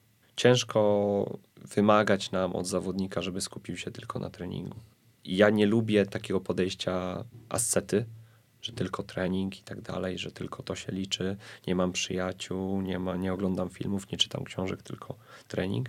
Wiadomo, to jest, to jest dla niektórych trenerów super, ale uważam, że to jest bardzo zgubne w pewnym momencie, bo jeżeli mamy tylko bieganie, a w bieganiu coś nie wyjdzie w pewnym momencie. Mistrzostwa Polski, uzyskanie kwalifikacji na docelową imprezę, to wtedy zostajemy jakby z pustymi rękami. Na przykład ósmoklasiści, te, teraz były przecież sprawdzian ósmoklasisty, test ósmoklasisty, egzamin. I trenerze mnie nie będzie na treningu, bo mam teraz y, egzaminy, więc mnie przez najbliższe dwa tygodnie nie będzie. I ja, ja sobie myślę, kurde, ósma klasa to jest druga gimnazjum, to mówię, bo ja byłem gimnazjalny, ja mówię, kurde, chyba nie zdarzyło mi się opuścić treningu, jak byłem w gimnazjum. I później tak myślę, Chyba w liceum też nie. A na studiach to już w ogóle był czas. Tylko, że na studiach też jest dużo takich rozpraszaczy, ale nie mówię, że źle. W moim pokoleniu, jak się opuszczało trening, to tylko za karę, jak mama nie puszczała za, No, za złe oceny. Tak, tak, ale to mówię i- teraz nie chcę, bo zaraz będę chwytany przez moich zawodników za język, że kiedyś to było, a teraz to już nie jest. Było nas 11 i mieszkaliśmy w jeziorze. Nie Tak, wiem, czy tak, znasz tak, tą tak, pastę, tak, ale tak. polecam. To trzeba po prostu zmienić podejście. Trzeba to zrozumieć. Trzeba wyjść im naprzeciw, że jeżeli zawodnik ma dużo zajęć w ciągu dnia, kolokwia, egzaminy i tak dalej, to czasem ciężko od niego wymagać, żeby zrealizował trening w takich, a nie innych założeniach. I teraz znowu wracamy do tego dialogu, czyli do tego, że po prostu my wiemy o zawodniku, jakie on ma dodatkowe obowiązki, zobowiązania. Tutaj mówię zobowiązania, jak na przykład zawodnicy są w wojsku muszą jechać na jednostkę czy na jakieś zawody wojskowe, no to musimy się z tym jako trenerzy pogodzić, bo my jesteśmy, ale zawsze na końcu najważniejszy jest zawodnik. I nikt tego nie zmieni i zawsze tak będzie. Możesz być super trenerem, ale najważniejszy jest zawodnik. Zaskoczyłeś mnie trochę tym, e, mówiąc właśnie o tym, że ta szkoła na przykład może być takim rozpraszaczem, bo zawsze mi się wydawało, że współcześnie to już jednak bardziej takie, wiesz, TikToki, społecznościówki, inne sprawy, to, że dzieciaki mają taki łas- Tak, łatwy ale- dostęp do porównywania się, wszystko jest takie transparentne, tak, a jakoś źle pobiegniesz, to od razu wszyscy o tym wiedzą, to może powodować jakieś tam dodatkowe stresy, obciążenia, kompleksy i tak dalej, nie? Tak, to jest znak czasu, ale mówię, no nie mogę z tym walczyć. Bo jeżeli bym mówił, nie używajcie TikToka, nie używajcie Instagrama, to bym im zabraniał tak naprawdę żyć, Mhm. bo, bo to jest jakaś sfera ich życia i oni tam spędzają więcej lub mniej czasu. Mówię, no musimy się nauczyć z tym żyć, że dzieciaki spędzają x czasu na, na telefonie, czy, czy scrollując właśnie media społecznościowe, ale często to jest szansa dla nich na rozwój, na złapanie sponsorów, na złapanie jakby jakiegoś kontaktu z kimś innym, na bycie zauważonym, bo przecież skauci ze Stanów również y, często szukają poprzez Instagram. Najpierw pierwsze, jedna z pierwszych rzeczy, które oni sprawdzają, to jest Instagram zawodnika. To ciekawe. A czy myślisz, że trenerzy też wpadają w takie pułapki, jeżeli chodzi o trudność w selekcji tych informacji? Przez to, że ich jest tak dużo? Tu znowu wracamy do tego, co powiedziałem na początku, że my widzimy finalnie tylko wynik i widzimy tylko zdjęcia lekkoatletów na obozie, ale tak naprawdę nie wiemy, jak wyglądał ten obóz, jak został przepracowany, czy w zdrowiu, czy nie do końca w zdrowiu. I my znamy tylko cząstkę informacji. I ja też się często na tym łapię, że i też jakby przyznaję się bez bicia, że oceniam. Mówię, no, nie pykło.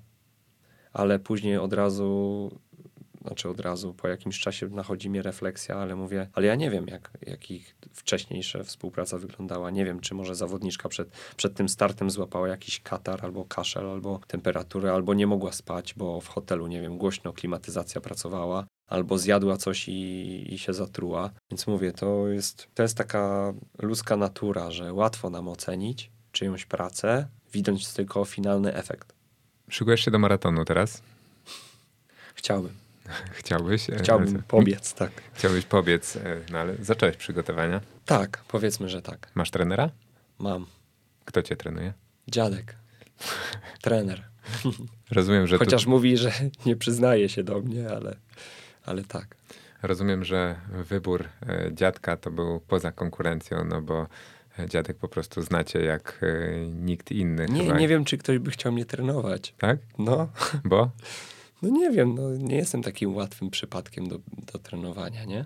podobno masz talent do ciężkiej pracy. No tak, ale mówię, wiesz, ludzie może by się bali, żebym, wiesz, kwestionował ich decyzje, kwestionował ich trening. A No łącząc, łącząc te światy, o których e, rozmawialiśmy, gdyby przyszło ci jednak e, z jakiegoś względu, e, przyszła taka konieczność, żeby znaleźć trenera, który na przykład pomógłby ci w tych przygotowaniach maratońskich i nie byłby to twój dziadek, to jestem ciekawy twojej perspektywy jako takiej właśnie już doświadczonej osoby, która widziała z jednej strony rzeki tą sprawę i, i z drugiej.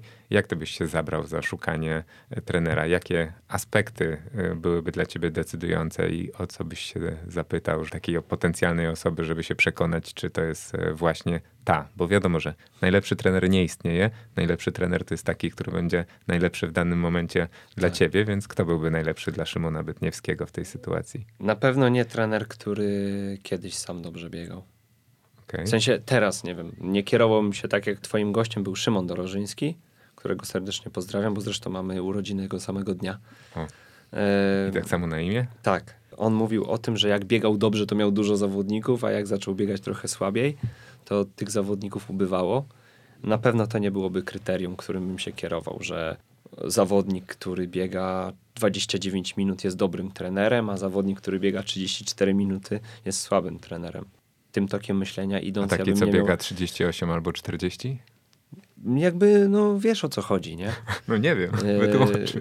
No nie, no nie musisz być świetnym zawodnikiem, Mhm. żeby być dobrym trenerem, żeby Mhm. być świetnym trenerem. Ale może jest jakiś próg przyzwoitości? Mm, A, po, a dlaczego? A nie wiem, pytam. No, nie. Ja tu myślę, jestem od pytania dzisiaj. myślę, myślę, że, myślę, że nie. Myślę, że to wtedy y, ten warsztat, wracamy do tego warsztatu. Czy to jest trener, który... O, to też jest ciekawe, bo jaka była jego droga wcześniej? Skąd on się wywodzi? Skąd przyszedł? Dlaczego jest trenerem? Czy jest trenerem dlatego, bo sam biegał i zaczęło mu brakować kasy? Czy jest trenerem, bo, bo chciał to robić? Czy jest trenerem, bo, bo ma taki, taką możliwość? Gdzieś ma stworzoną taką możliwość? Natomiast jak ja bym się kierował y, wyborem trenera? Ja bym potrzebował takiego spokoju, spokoju. Takiego trenera, który by rozumiał to, że... Znaczy, od razu mówię, ja, dla mnie priorytetem są zawodnicy. Jeśli ja bym miał do wyboru na przykład tydzień przed maratonem, że muszę jechać gdzieś na za, z zawodnikiem na zawody czy na obóz, to w ogóle nawet bym się sekundy nie zastanawiał. Bo oni są najważniejsi, oni są przyszłością. Oni będą biegać na Mistrzostwach Polski, Europy, świata czy na Igrzyskach. Oby, kiedyś. Nie ja. Ja to sobie wiesz. Chciałbym pobiec, mam swój cel, chciałbym tyle pobiec i może mi się to uda zrealizować w tym roku. Czyli 2,30 to jest twój cel, tak? Sub 2,40. Sub 2,40? Tak. To jest taki cel, z którego bym był zadowolony.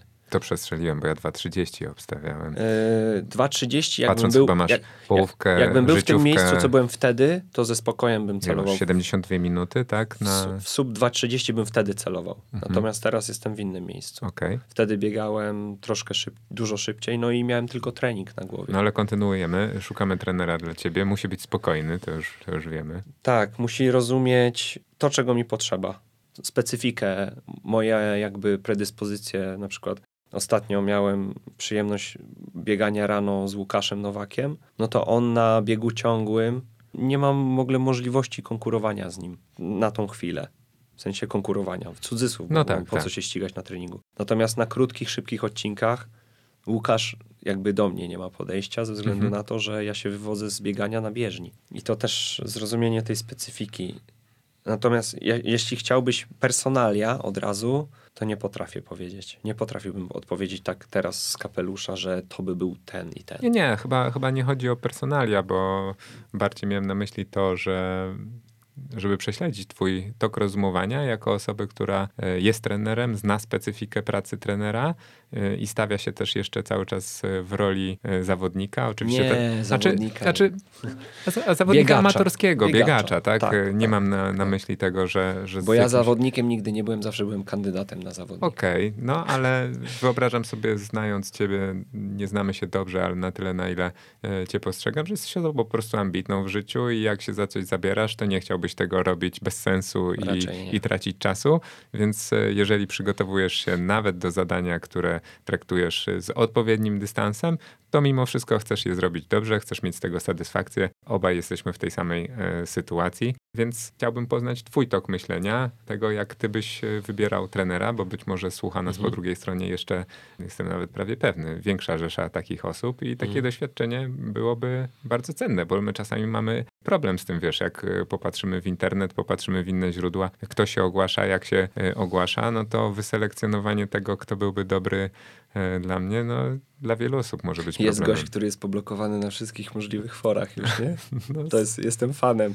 Jak on napisał kiedyś do, do nas na Instagramie jako do biegożerów, że jeśli szukamy trenera, to ten, Mhm. to zaprasza. Mhm. Więc no, jest, jest mistrz, to jest mój mistrz. Czyli tak, nie kierujemy się wyborem, e, przy tym wyborze poziomem sportowym. Raczej e, nie. Raczej bym się nie kierował stricte poziomem sportowym, tylko raczej tym, skąd przychodzi dana osoba. Tak? Bo poziom sportowy może być ok, albo dobry, albo bardzo dobry. Pytanie, jak ta osoba podchodzi do treningu amatorów. Mhm. Czy to jest osoba, która podchodzi do treningu amatorów oczywiście, no, zarobek jest jakby zawsze pobudką do tego, do robienia tego, co, co dużo osób w Polsce robi, bo tych trenerów amatorskiego biegania jest bardzo dużo. Natomiast sprawdziłbym na pewno jego socjale. Sprawdziłbym, czy to jest, wiesz, trener, który stosuje coś takiego jak przerost formy nad treścią. Czy raczej pokazuje, że bieganie jest przede wszystkim fajne, jest czymś, co robię dodatkowo, a nie jest obowiązkiem, który muszę zrobić po pracy. Też by był taki elastyczny do tego, że nie krytykowałby cię, chociaż raczej się to nie zdarza. Podejrzewam, że w tym amatorskim sporcie przynajmniej ja tego nie robię. Nie mam dużej grupy amatorskich, raczej to są osoby mi bliskie albo które w jakiś sposób zdecydowałem się zaangażować w ich trening, bo czymś mnie ujęły po prostu, ale też staram się nie ogłaszać, bo po prostu nie chciałbym zaniedbać tych osób bo też źle bym się z tym czuł. I też jest taka elastyczna. To są osoby, które powinny być elastyczne, potrafią, wiesz, dostosować ten trening do, do danej osoby. Czyli to, to, od czego zaczęliśmy tak naprawdę naszą tak, rozmowę, bo no. chyba elastyczność była, była pierwszą e, kwestią, która tutaj padła. I mhm. mimo wszystko subiektywnie spojrzałbym, jak duża jest jego grupa. Jeśli bym zobaczył, że to jest grupa, no Przez... nie chcę teraz rzucać cyferkami, ale no powiedzmy 50 plus, w sensie liczby osób, nie wieku, no to bym się zaczął zastanawiać, czy to będzie osoba, która będzie miała dla mnie czas, bo czasem po treningu chciałbym jakiś, uzyskać jakiś feedback. Zostawiłem sobie na deser temat e, Twojego kanału na YouTubie, czyli zabaw e, biegowych. Jesteś YouTuberem. tak. Ja jestem podcasterem, miło mi. Tak jest. Pamiętam, że e, jak go zakładałeś, no to dosyć głośno mówiłeś o inspiracjach e, z amerykańskiego rynku, mhm. takich jak chociażby Flotraki, no i inne, bo tam jest cały, cały szereg e, tak, takich podobnych tytułów. Mhm. Polska publika, zwłaszcza liczba pewnie brutalnie weryfikuje tego typu marzenia. Jak to oceniasz z perspektywy czasu i tych liczb? Czy ciebie coś zaskoczyło? Hmm. Czasem mamy tak, że wrzucamy odcinek, i mówimy, ale to będzie petarda, nie? Po czym no jest tak ok, ale nie jest to, czego oczekiwaliśmy, a później wrzucamy coś takiego, do, do czego nie, że się nie przyłożyliśmy, ale podeszliśmy totalnie na luzie i okazuje się, że odpala.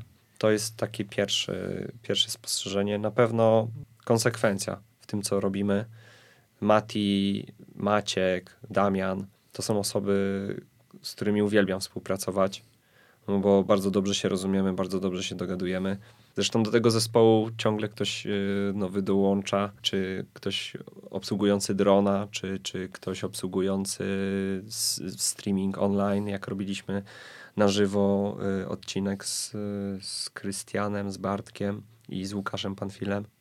To nie jest łatwe, bo słysząc, jesteś youtuberem, od razu widzisz, wiesz, a ile się zarabia na YouTubie. No na YouTubie się nie zarabia za dużo, ale, ale lubimy to robić, sprawia nam to bardzo dużo frajdy i to jest taka odskocznia. Fajnie, bo coraz częściej ludzie nas rozpoznają na biegach i to jest mega miłe, że zabawy biegowe, fajnie, oglądam was i tak dalej widzę też w ogóle oglądając pierwszy odcinek y, mój y, właśnie z Matim, jak, jak się zachowywaliśmy przed kamerą, jak teraz się zachowujemy przed kamerą, to jest też jakby, to jest taka umiejętność, której nigdzie nie można kupić, że to nabyliśmy, po prostu byliśmy, kamera nam nie przeszkadza, zachowujemy się normalnie. Mati jest mistrzem przesterów, to mogę, muszę powiedzieć, że to jest przekozak, jeśli chodzi o przester. Zawsze jest, trzeba ściszyć mikrofon, ale no Maciek nie nadąża, więc, więc e, w ogóle serdecznie pozdrawiam całą, całą ekipę, bo e, też przez to, że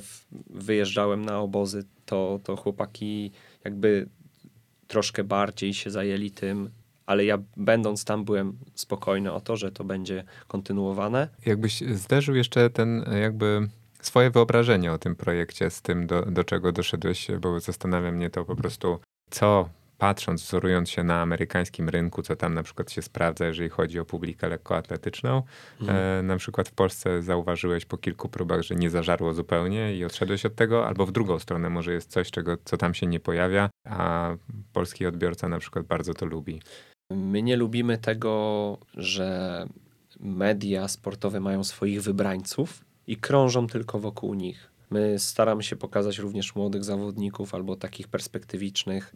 Mieliśmy parę razy w odcinku Klaudię Kazimierską, Anię Matuszewicz, Kacpra Lewalskiego, Krzysia Różnickiego. Teraz to już gwiazdy prawie. Teraz to już gwiazdy. Wtedy też w sumie to były gwiazdy, aspirowały do tego, zgłaszały jakby... Czyli macie nosa, jak ktoś jest w zabawach biegowych, to wkrótce nie, będzie gwiazdą. Nosa, nie, nosa nie, bo już po prostu byli dobrzy, no więc zawsze nam brakuje tego popchnięcia młodego zawodnika dalej. Takiego, no bo wiadomo, odcinek z Natalą Kaczmarek, z Sofią Enaui czy z Asią Jóźwik sam się ogląda, sam się broni. Natomiast właśnie myśleliśmy na przykład, że z Darkiem Kowalukiem też się będzie super oglądał, Oglądał się ok, ale nie tak, jakbyśmy się spodziewali.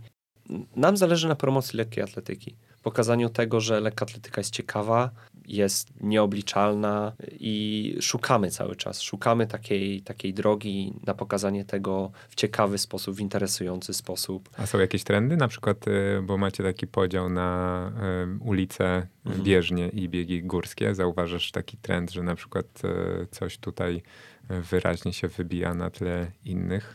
Głupotki się wybijają ogólnie. Okay.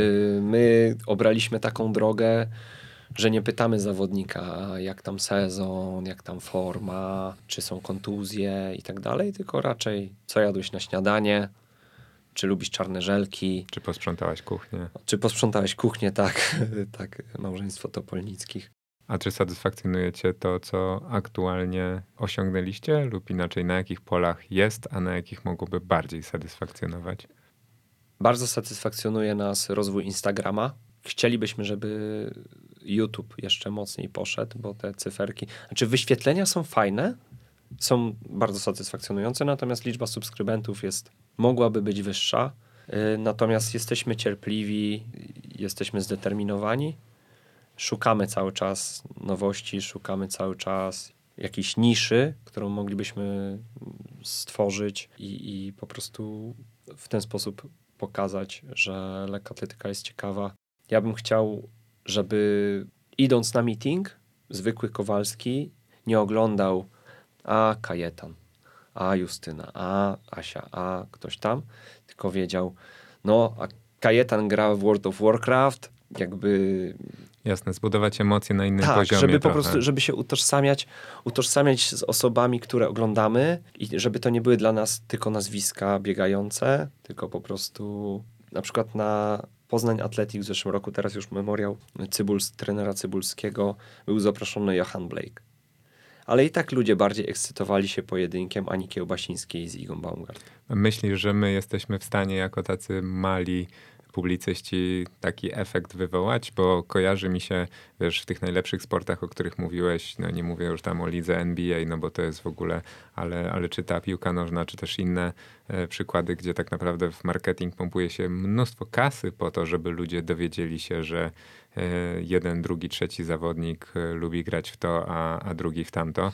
Czy my mamy dostateczną siłę przebicia, żeby dotrzeć z tym i uzyskać jakiś efekt e, skali po tych latach tak naprawdę, bo ty już możesz coś powiedzieć, bo chyba zabawy biegowe już ze trzy lata mhm. mogą mieć na karku, prawda? Tak. E, wiesz co, powiem ci, że lekkoatletyka ma jedną bolączkę, jest sezonowa i tego nie przeskoczymy.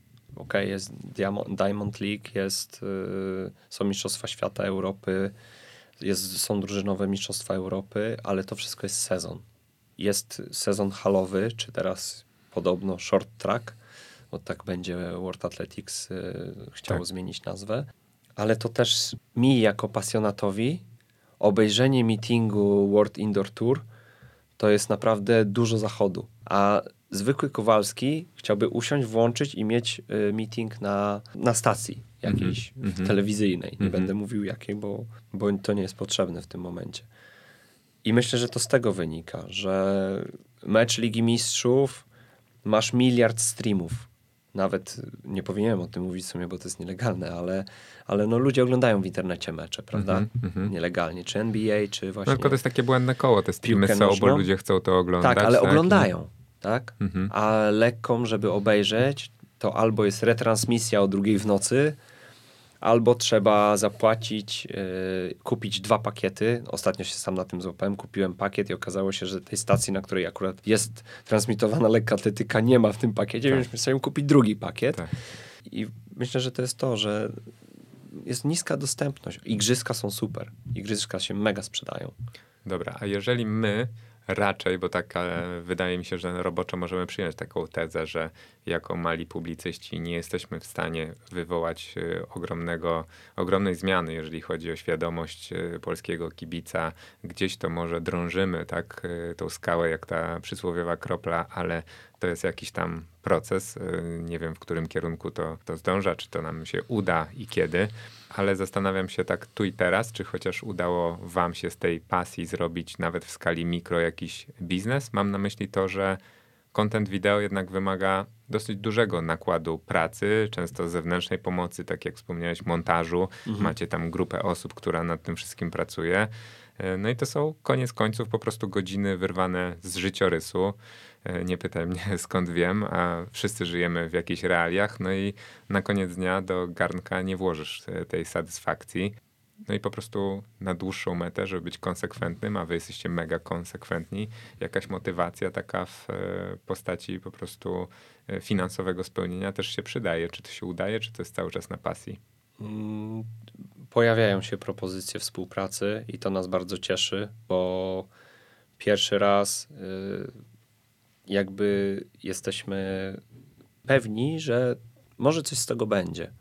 Pewni, że może będzie. To się wyklucza. W sensie, w sensie y, mówię finansowym. Jasne. Że to jeszcze długa droga, ale jakby my z Mateuszem jesteśmy mega wdzięczni, ja to będę po, po, powtarzał przy każdej możliwej okazji, ekipie Filmagin, bo oni w nas zauważyli szansę, zauważyli coś ciekawego, coś świeżego, są mega zaangażowani w nasz projekt i zaczęli się też sami interesować lekkoatletyką, więc to jest super. I ja, ja, ja po prostu mówię, no chłopaki robią mega robotę i to było widać od pierwszego odcinka, bo też jak wypuściliśmy pierwszy odcinek, to ludzie myśleli, no tam sobie będzie, tam położą kamerę, a to było naprawdę od początku na wysokim poziomie i ten poziom jest cały czas podnoszony Mati robi super robotę z tymi infografikami, też cały czas się doszkala, kształci. No i tak naprawdę, ja mówię, ten zespół prędzej czy później myślę, że, że po prostu znajdziemy swoją, trafi nam się ta szansa. Tak Ale jeszcze na ten moment nie jest, tak? Jakby w sensie, nie, nie, nie, jest nie tak, spina to się, powiedzmy. Nie jest tak, żebyśmy mogli z tego wyżyć, okay. o, jeśli o to pytasz. No tak, to ale, tak. ale już jest znaczy już jest ciekawiej, już się hmm. robi ciekawiej pod, nie, tym, nie, ja, ja nie chcę... pod tym kątem typowo materialnym, ale mówię, dla nas znaczy... nigdy korzyści materialne nigdy nie były priorytetem. To jest dla mnie absolutnie oczywiste. Jesteśmy tutaj wszyscy, jak siedzimy y, we dwóch y, ludźmi z pasją i myślę, że kierujemy się podobnymi wartościami, jeżeli o to chodzi i nie przedkładamy tego. Natomiast y, no jestem ciekawy po prostu, wiesz, tak nie pytając właśnie o szczegóły jakieś, no bo to już byłoby nieeleganckie, ale wiesz, obserwuję to, obserwuję od trzech lat waszą właśnie konsekwencję. Uważam, że jest to, tak jak powiedziałeś i ja to potwierdzę, nie dlatego, że tu siedzisz, tylko dlatego, że tak uważam, że że jest to zrobione właśnie na bardzo fajnym poziomie. Wiadomo, że każdy mógłby coś tam zrobić inaczej. Jeden lubi Szymona Bytniewskiego, drugi woli Mateusza, trzeci będzie wolał jeszcze kogoś innego i z tym się nie dyskutuje. Natomiast koniec końców, na koniec dnia e, to jest robione dobrze, jest robione fajnie, jest robione z luzem, jest robione z wiedzą, więc e, zastanawiam się po prostu w takim kontekście, czy wiesz, czy to ma szansę w tym miejscu i i w tej rzeczywistości polskiej, w której tutaj jesteśmy i w tym czasie, bo trudno mi, prawdę mówiąc, sobie wyobrazić, żeby dużo rzeczy dało się tam zrobić bardziej atrakcyjnie. Nie? Zostaliśmy zauważeni przez poznańskie ośrodki sportu i rekreacji, za co też jesteśmy bardzo wdzięczni. Też pochwalili właśnie naszą konsekwencję. Zainteresowali się nami i mówią, kurczę, my nie wiedzieliśmy, że wy macie takie zasięgi. Okazało się, że mamy całkiem niezłe i nawiązaliśmy współpracę w ramach trzech imprez poznańskiego półmaratonu, poznańskiego maratonu i właśnie memoriału Czesława Cybulskiego. Zrobimy to na, jak zawsze profesjonalnie, hmm. jak zawsze na najwyższym poziomie, ale z luzem. No na pewno. E, już e, Poznań półmaraton za nami. Mati z Maćkiem zrobili turbo robotę. Żałowałem, że mnie nie było. Ja za to z Maćkiem byliśmy na Wings for Life. To już było typowo z naszej inicjatywy, ale bardzo lubimy tą imprezę. Jest taka ciekawa, jest zupełnie inna, więc nie wyobrażaliśmy sobie sytuacji, żeby nas tam nie było, zwłaszcza, że hmm. Filmagine ma biuro na targach, hmm. więc to tym bardziej. E, natomiast o maratonie myślimy w perspektywie nie tylko maratonu, w sensie pokazania, ale również pokazania tego z mojej perspektywy. Jeśli się uda rzeczywiście mi przygotować, będę czuł się gotowy, żeby pobiec, przede wszystkim zdrowy, to, to też byśmy chcieli zrobić coś, coś takiego ciekawego, innego, właśnie pokazanie z tej perspektywy od środka. No to my będziemy to na pewno oglądać. Ten YouTube trochę e, niewdzięczny, jeżeli chodzi o te cyferki, o których mówisz, bo niestety jest to platforma, w której bardzo łatwo kupić sobie cyferki i niestety też nawet na polskim rynku e, dużo podmiotów z tego korzysta i mam wrażenie, że to jest taka e, trochę nieuczciwa sprawa i i ciężko się porównywać, ciężko nawet wyjść do takiego potencjalnego reklamodawcy czasami, no ale to już też jakby temat na oddzielną rozmowę, ale zastanawiam się też, no bo masz e, dwie ścieżki, którymi podążasz równolegle, tę trenerską i tą dziennikarską i zastanawiam się, czy zdajesz sobie sprawę z tego, że chcąc robić jedną i drugą najlepiej jak się da, będziesz musiał w pewnym momencie jedną robić kosztem drugiej. Mam na myśli to, że no, że one się po prostu w mojej opinii na przykład wykluczają, bo chcąc być e, szczerym dziennikarzem i żyć wprawdzie ze swoimi odbiorcami, opisując im rzeczywistość i jednocześnie będąc jakby częścią środowiska sportowego, no prędzej czy później będziesz musiał wybierać, bo nie mówię, że kłamać oczywiście, ale na przykład e, przemilczeć pewne rzeczy z uwagi na swoją relację z kimś, a to już nie jest obiektywizm. Y, spodziewałem się tego pytania i właśnie myślałem, w jaki sposób mógłbym na nie odpowiedzieć. I na przykład na zawodach, jak byłem teraz na Akademickich Mistrzostwach Polski, Mati był z Maćkiem, to oni w pełni zrozumieli to, że ja nie będę miał głowy do rozmawiania sobie z zawodnikami, czy moimi, czy innymi. I oni to rozumieją i w pełni to akceptują i szanują. Natomiast y, wiem, o czym mówisz, ale my zawsze i od zawsze w zabawach biegowych mówiliśmy o tym, że my nie chcemy szukać jakichś sensacji, że ten odszedł od tego, ten się pokłócił z tym i tak dalej, tylko bardziej chcemy bazować na tym, żeby rozbudzać tą pasję, rozpalać pasję do lekkiej atletyki, do biegania, do biegów ulicznych, do biegów górskich, do biegów ultra, a nie szukać jakiejś takiej taniej sensacji, jak niektóre portale to robią, bo mówię, my wiemy tylko szczątki informacji i często możemy kogoś skrzywdzić w sposób taki, że mówię, w dzisiejszych czasach media mają ogromną siłę, zarówno w pomocy, jak i w drugą stronę. No, możemy zniszczyć zawodnika nawet nieumyślnie, tylko po prostu mówiąc o tym, jak się załóżmy zachował, czy to, co zrobił, czy... czy... Tylko, że wiesz, no trochę ta zabawa w, e, w publicystykę, w dziennikarkę trochę na tym polega, tak, że e, twoją rolą jest komentowanie rzeczywistości, która jest jeżeli dzieje się coś dużego, to jakby ty nie możesz sobie pozwolić na to, żeby o tym nie mówić, jeżeli chcesz być e, rzetelny, tak? To prawda. I musisz komentować to ze swojej perspektywy, z tymi informacjami, które do ciebie dotarły i które jesteś w stanie zgromadzić, a nigdy nie będziesz miał tej pewności, że tam nie ma drugiego, trzeciego, czwartego dna. No niestety na tym to ta cała zabawa polega. To prawda i wiem, że jeśli chodzi o świat lekkoatletyczny, to jeśli pójdę dalej, to będę mógł nagrywać relacje na przykład z dużych imprez i pokazywać to okiem trenera na przykład, czy, czy, czy zawodnika, ale nie wchodząc już w te takie niuanse, o których tutaj mówisz.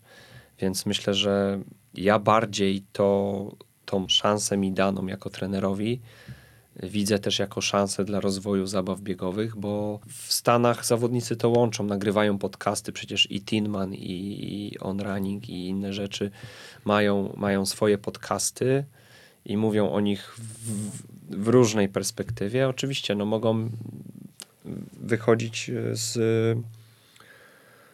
z tej sfery takiej obiektywnej, wpadać w subiektywizm i przez to jakby eskaluje jakiś konflikt między, nim, a, między nimi a, a grupą, albo trenerem, albo zawodnikiem. Ale na razie staram się o tym nie myśleć, bo w sensie w takich kategoriach, że musiałbym to zostawić. Tylko bardziej myślę, że mógłbym przebudować swoją rolę jako takiego protagonisty po prostu i pokazać to od środka. Na przykład załóżmy, jadę na Mistrzostwa Europy do Rzymu i pokazuję, jak wygląda hotel, jak wygląda stołówka, jak wygląda stadion, jak wygląda boisko rozgrzewkowe. I myślę, że to może być ciekawe. To też zwykły widz będzie chciał obejrzeć. Tylko pytanie, jak my to ubierzemy. I jak to te obowiązki podzielisz w czasie? No ale to już. E... W sensie, no, oczywiście, no, bycie trenerem jest priorytetem. Mhm. Ale mówię, no, są momenty, że na przykład moi zawodnicy nie startują, mają dzień odpoczynku, no to wtedy mam akredytację i mogę wejść na stadion, mogę pokazać stadion albo mogę Czyli porozmawiać. Ty, ty, gdybyś z... musiał wybierać tu i teraz, to raczej trener niż e... tak. dziennikarz publicysta. Tak, tak, tak. Okay. Okej, okay, no to wróćmy jeszcze do tej trenerki na sam koniec. Absolutnie ostatnie pytanie. Znasz warsztat, realia pracy swojego dziadka, pana Edwarda Motyla, bo chyba nawet nie padło tu jeszcze jego nazwisko, mimo że ty lubisz je wymieniać, ale to chociaż na sam koniec, żebyśmy oddali tutaj wszystkie honory dziadkowi należne. Czy gdybyś mógł i miał taką magiczną różdżkę, to zamieniłbyś się z nim, aby być trenerem w tamtych czasach? Było łatwiej, ciekawiej, inaczej w Twojej ocenie z tego, co wiesz z tych relacji? Nie wiem, czy bym się zamienił, bo okej, okay, było inaczej, ale trzeba było starać się o buty dla zawodnika, o kolce dla zawodnika, o starty, o podróże. Wszystko było utrudnione. Wszystko było mniej dostępne. Wiesz, ale jak oni to gloryfikują, jak oni o tym opowiadają, to, to tak to prawda, w ogóle no, to była jakaś ja, piękna sprawa. Że ja jechałem tutaj i tutaj po kolce, tak, to prawda i to jest... Yy, Maluchem do St. Kawał historii, ale myślę, że, że ciężko by mi było teraz na przykład tam się przenieść, bo no nie wiem, zawodnik bez kolcy i ja muszę jeździć dodatkowo i szukać kolcy. To Ale on, jest... wiesz, jaki on byłby zdeterminowany? On by już to tylko prawda, to bieganie widział. To prawda, to zawodnicy zupełnie inaczej... Yy... On by nie miał TikToka, ani egzaminu ósmoklasisty. tak, ale nie, nie, nie, nie, nie zamieniłbym. Mój dziadek był w tamtych czasach yy, wybitnym trenerem. I, I, później przecież też, też odnajdował się, jak już były smartfony, flash score i tak dalej, Nedops na Twitterze, to on też się potrafił odnaleźć. Więc on też szedł z duchem czasu i myślę, że, że nie, jest mi tu dobrze, gdzie jestem. I myślę, że tamten okres bym zostawił tamtym trenerom. Teraz jeszcze nie mój czas, ale mam nadzieję, że metodą prób i błędów, ciężką pracą, również kiedyś mój czas nadejdzie i, i niektórzy zawodnicy będą dumnie mówili, że moim trenerem był Szymon Bytniewski. Tego ci życzę e, w takim razie, bo lepszej puenty na pewno nie wymyślę. Dziękuję Ci za dzisiejsze spotkanie. Dziękuję za to, że podzieliłeś się tymi swoimi przemyśleniami odnośnie trenerskiego warsztatu, bo myślę, że wielu z nas e, otworzyło to oczy na e, wiele aspektów i może inaczej trochę spojrzą na swoich trenerów, może zastanowią się, czy by im się ktoś taki e, nie przydał, a może utwierdzili się w przekonaniu, że właśnie nie przyda im się na pewno. Dzięki serdeczne za dzisiejszy Również moment. dziękuję.